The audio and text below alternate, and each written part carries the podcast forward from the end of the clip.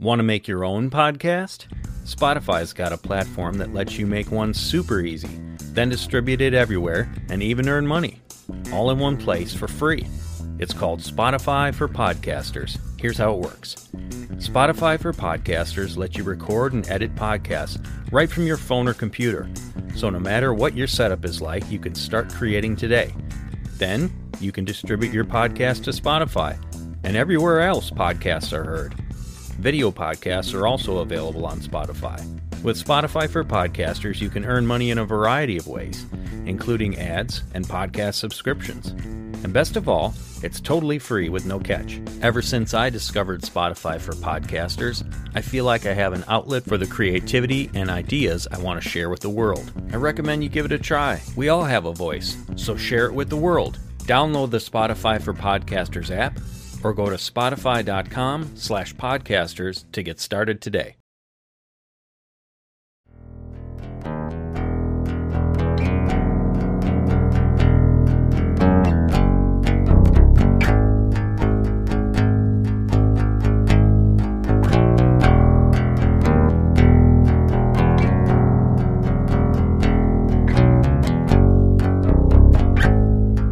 Hey, everybody. Hope you enjoy this mini episode from the Days of Noah podcast, along with Rod Smith from the Millennial Mustard Seed. Be sure to check out his show and give us both a five star review. Share it with your family and friends. Enjoy.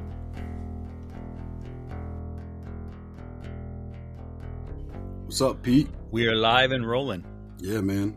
We got Rod Smith here from Millennial Mustard Seed.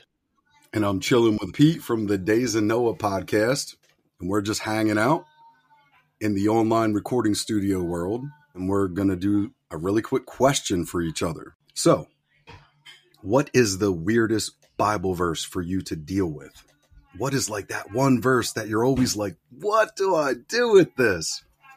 Well, there's probably a few. I would say the ones where if you take them at face value, you become like a word of faith person. You know, you, you look at that and you go, hey, anything you ask, you know, or um, I was going through James uh, over and over with a friend, and we were just reading it like repeatedly over a week or two. And there's, you know, if anyone is sick, uh, anoint, call the elders, anoint them with oil, and um, the prayer of faith will save them. It doesn't say may save them or could save them. And I'm like, what does that mean? is it talking about salvation? Is it talking about healing? So some of those where it's like you almost wish Jesus would have had a, a little disclaimer because there's times where footnotes, right? yeah, there's times where James will have a disclaimer. He'll be like, you know, when he's talking about works and faith, like he'll kind of explain it and you go, oh, that's what he means. And then there's other times where like Jesus will be talking like, if you ask anything in my name, I'm like, okay. you know, James gives the disclaimer, you you don't receive because you you want to spend it on your on your desires, you know. Mm, yeah. Just like that where it's like I wish they didn't say it like that, you know, that something will happen because I I understand why people take that and run with it. Wow. Yeah, I love when th- there's verses that we're just wrestling into, like, oh, what is going on here? Because it really keeps the fire lit in us to just keep digging the gems out of God's word. That's what keeps us interested. The mystery. There's some mystery to it. So that's awesome, man. Yep. Yeah. Super cool. Well, it's his glory to conceal a matter and we're supposed to seek it out, right? So yeah, that's a good one. that's a good one. Well, maybe I'll ask the reverse for you because uh, I don't want to. I don't think I can top that question off the top of my head. So Okay, well, I, this changes for me. So if somebody asks me this in a year or two from now, it's going to be a different verse, just Yeah. because it's like, what's the weirdest one right now? But really, I've been I've been stuck on when the Apostle Paul says, "I wish the saints knew the length, the depth, the breadth, and the height." And I've asked a few different people, and I don't ask like as in I'm sold on exactly what your input is. I ask because I'm really genuinely curious about the perspectives of what each person is thinks about that because there's there's a spectrum there's a broad band of different you know, insights to what I've Mhm. heard people say. But I keep kind of getting tugged that it is so much deeper, more beautiful, and stranger than everybody uh, would like to kind of admit at this point. Yeah. And uh, that's kind of the verse right now that I just it just keeps hitting me back to back. It's like every other day. Or, uh, I'm thinking about it. I'm like, what is going on here? It's not as cute and innocent as it seems. Like, oh, I wish they under. No, it's the saints specifically. Mhm. Interesting. And the length, the depth, and the breadth and the height. Now I know that there was an artist. Geez, what was his name? Was it Salvador Dali? Is, um, is, hope I'm not getting the name wrong, but he did I think so. yeah, he did a four dimensional depiction of Christ on the cross. When he raised up, like not only was he dethroning these lowercase g gods that all have chips on their shoulders and they're trying to kick and scream as they're getting pretty much zip tied and thrown in the hole, but so much more than that. Like like a level of restoration that we as a church at least don't we don't sit around and like to ponder on that stuff. So that's kind of my verse right now, where it's just like there's so much more here. And Do you uh, think it's a, a level of friendship that Paul had with the Lord that he Well, wished others to have? Well, yeah, I mean, I mean, that's a great insight because another verse that's strange for me is Paul says, "I was in the Spirit on the day of the Lord," and he's Mhm. dealing with massive revelation and insight stuff that like the guy next door would be like zip him up in a you know one of those white suits, right, and put him in a padded room. But but Paul, who's fearing God, giving up his life, walking in holiness, fulfilling the calling, running the race of faith. There, he he says once again, "I was in the Spirit on the day of the Lord." So he's accessing a world. It's kind of like Chronicles of Narnia, right? It's like he had his little wardrobe, he had his key, and he's yeah, it's cool. It's cool. Rod, so you got me going here. So have you listened to have you listened to our episodes with Tim Benz?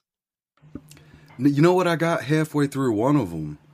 I got halfway through one of them, and I, you know, hearing him talk. I already told you. I think the last time we were on the phone the other week, he real. I, I'm very interested in allotting some time to listen to him speak more because he has just some wisdom and compassion in the way he was laying out. At least what I heard. I don't have enough to like remember his bullet points and his style, but I know that I was agreeing in a very deep spiritual place inside of myself with what I heard. Like I'm like, okay, this is deep. I'm need a rainy weekend to just spin these episodes. So Oh man, the, the the one that I think I titled uh titled it the spiritual realm. So we split him up because because he can talk. So so we get almost two hours in a sitting. I'm like I'm turning this into two episodes, or at least I did for the last time we talked. that's a good idea. Uh, the first one I think I put. Yeah, I know. It's just like, hey, Luke, we get the weekend off next week, right? we got two episodes in the bank.